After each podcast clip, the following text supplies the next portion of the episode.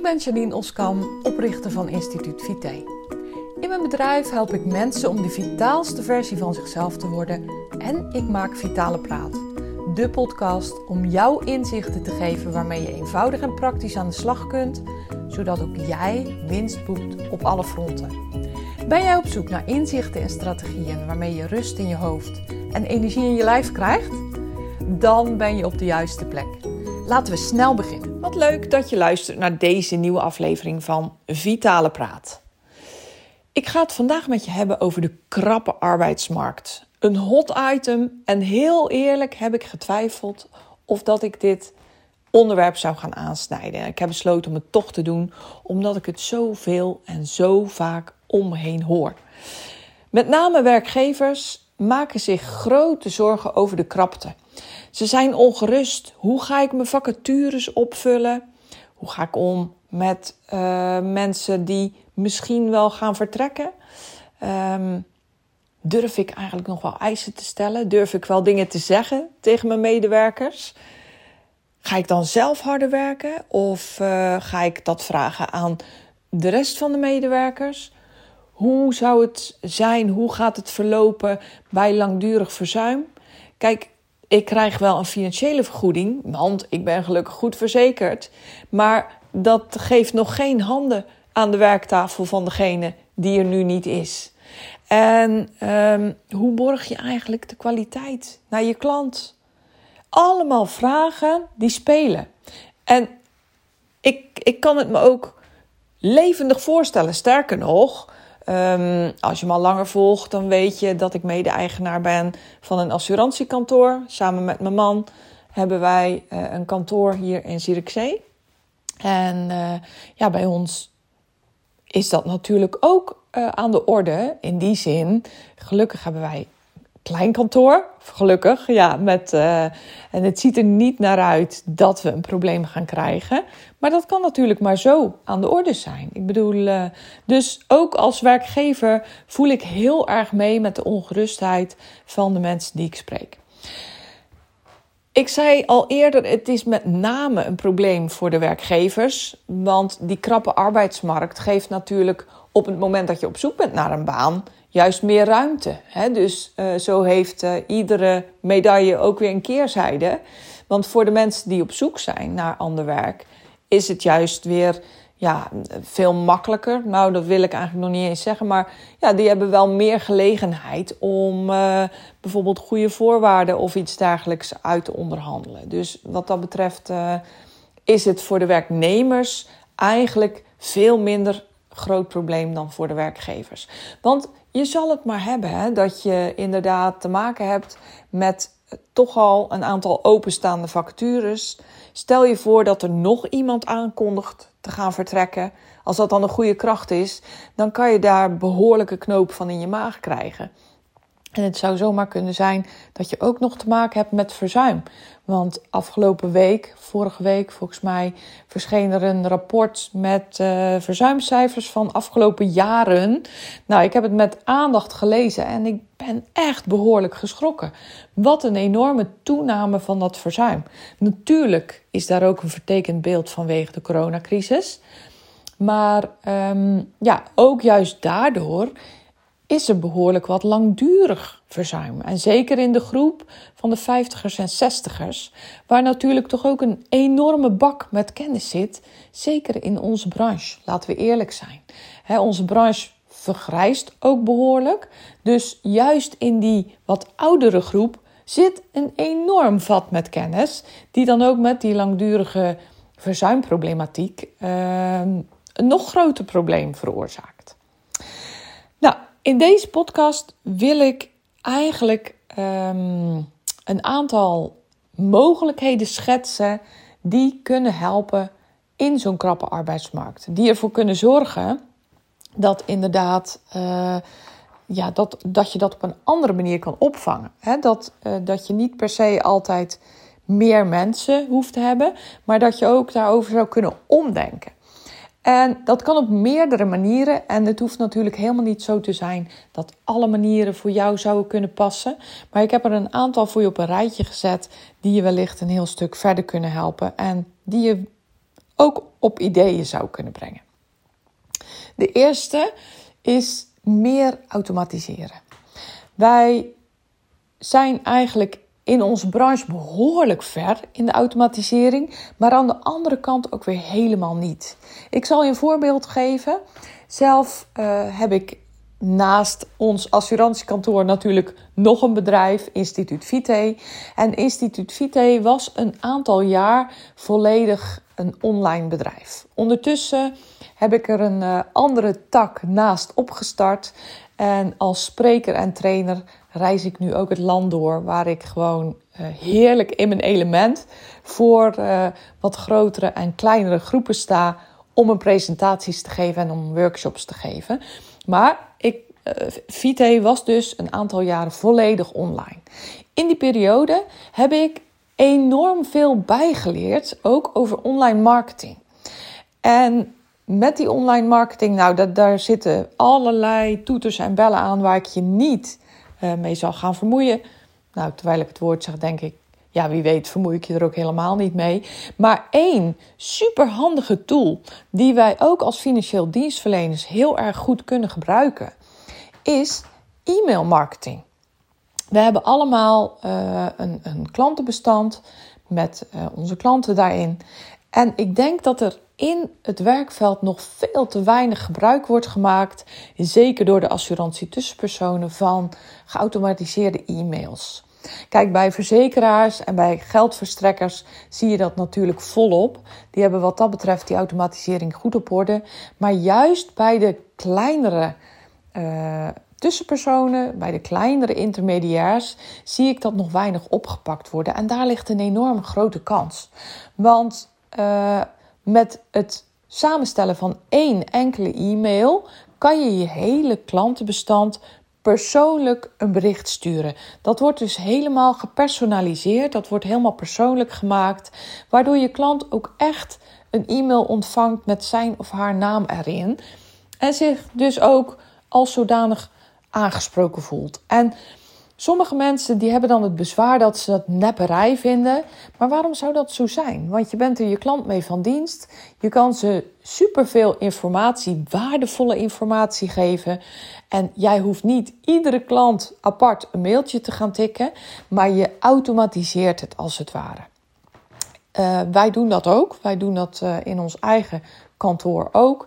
En we krijgen daar super positieve reacties op. Want nogmaals, je geeft je klant eigenlijk een hele goede service. Je bent hem juist heel erg van dienst daarmee.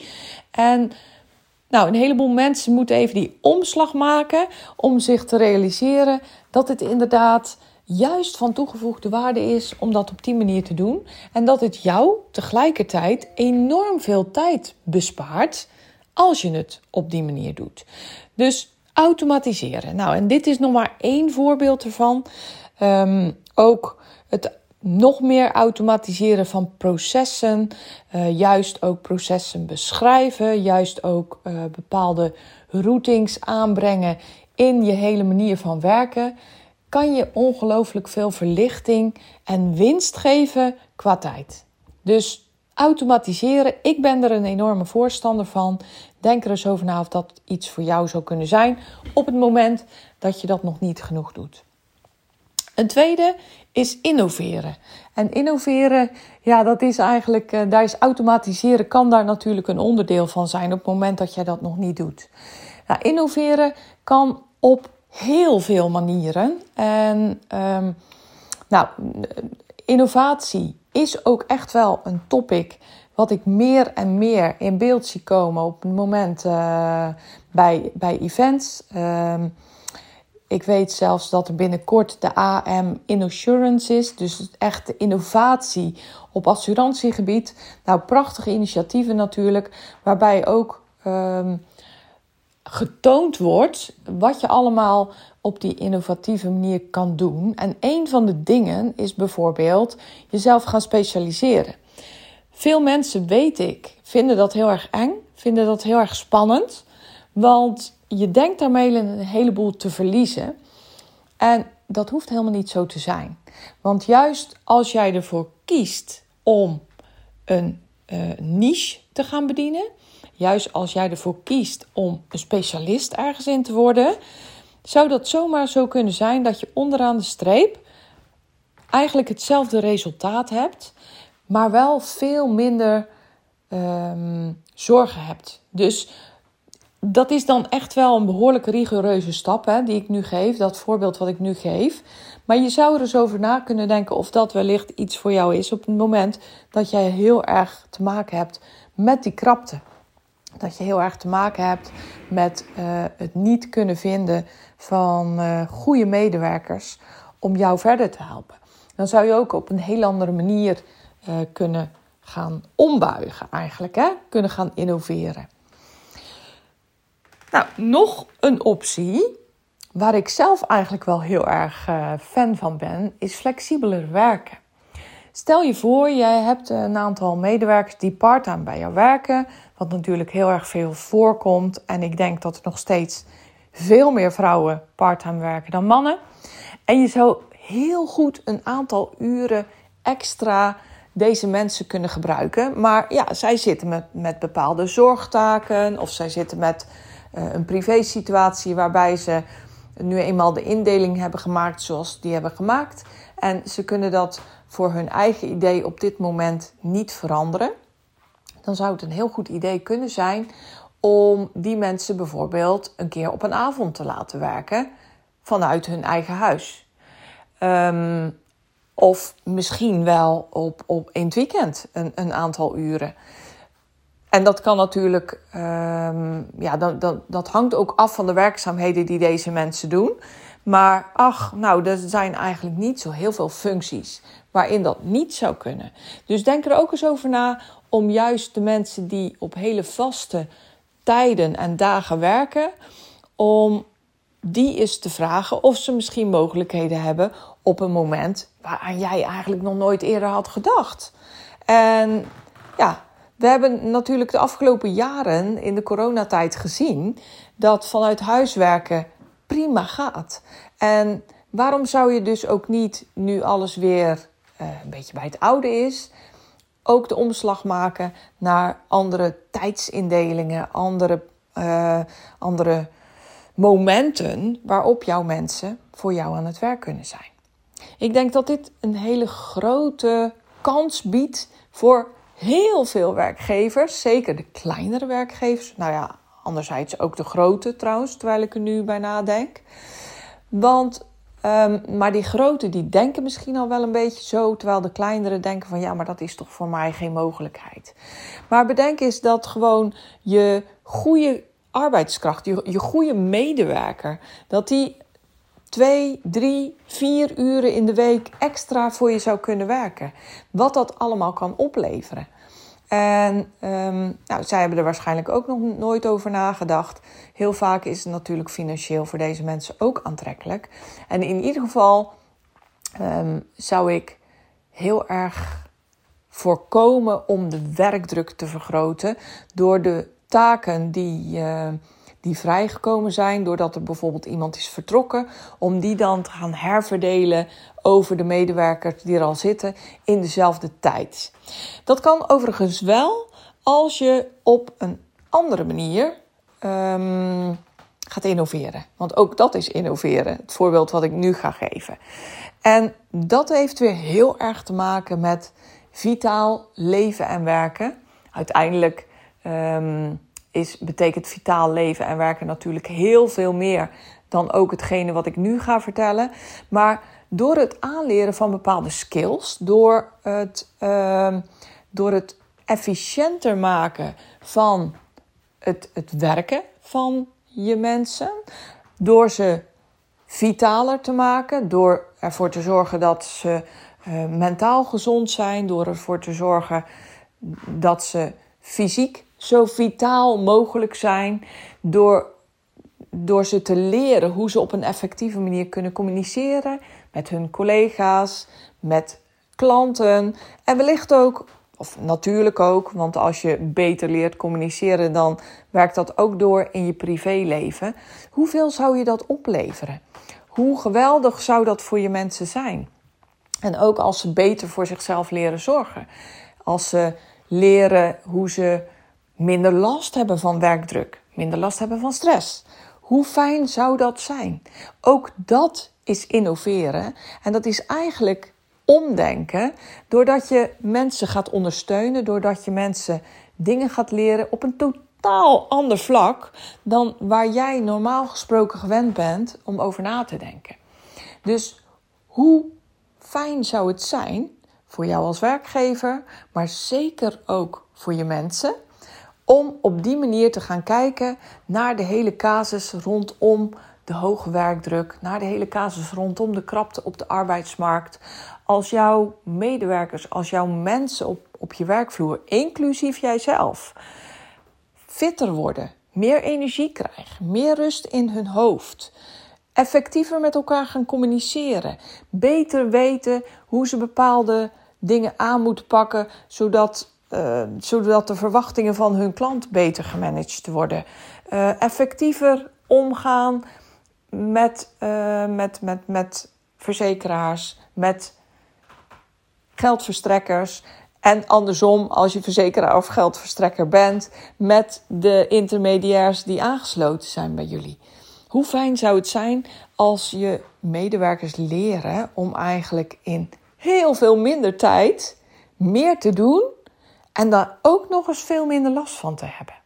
Want waar ik telkens van sta te kijken, als ik mensen help met mijn Vitaal Leven en Werken programma, als ik mensen help met mijn Vitaal Manager programma en ook als ik workshops en zelfs ook wel um, uh, talks hou, hè, en, uh, lezingen hou, keynote hou, hoe kleine veranderingen, hele kleine veranderingen in mijn optiek, ongelooflijk veel verschuivingen teweeg brengen. Door hele kleine dingen te veranderen in je organisatie. Bijvoorbeeld um, een, een e-mailbeleid. Bijvoorbeeld door een aantal auto-replies te maken. Bijvoorbeeld door met elkaar af te spreken dat je uh, focusuren hebt waarop je niet gestoord wordt. Bijvoorbeeld door, nou, ik kan nog wel een hele tijd zo doorgaan, maar dat zijn echt hele kleine dingetjes die je heel eenvoudig kunt aanleren en die je een enorme um, boost geven in je productiviteit. En dus een, een besparing van tijd geven. Op het moment dat jij processen duidelijk beschrijft en heel erg duidelijk verdeelt onder de mensen op jouw werkvloer, dan kan dat heel erg veel vergroting van de effectiviteit geven. Nou, kortom, Natuurlijk wist je al eerder dat ik een hele grote voorstander ben van vitaal leven en werken. Maar ik denk dat meer dan ooit, meer dan ooit tevoren, zo moet ik het eigenlijk zeggen, want in de toekomst kan ik niet kijken, maar meer dan ooit tevoren, de noodzaak daar is om je mensen vitaler te laten leven en werken. Waarom? Omdat we in een ongelooflijke hectische tijd leven waarin de werkdruk toch al hoog was, maar nu met de dingen die op dit moment spelen, de inflatie die er is, de eh, stijgingen van, van de kosten van het levensonderhoud, uh, enorme hoge huizenprijzen, um, ook nog weer de rente die omhoog gaat, dus die uh, onze klanten ook weer onrustig maakt.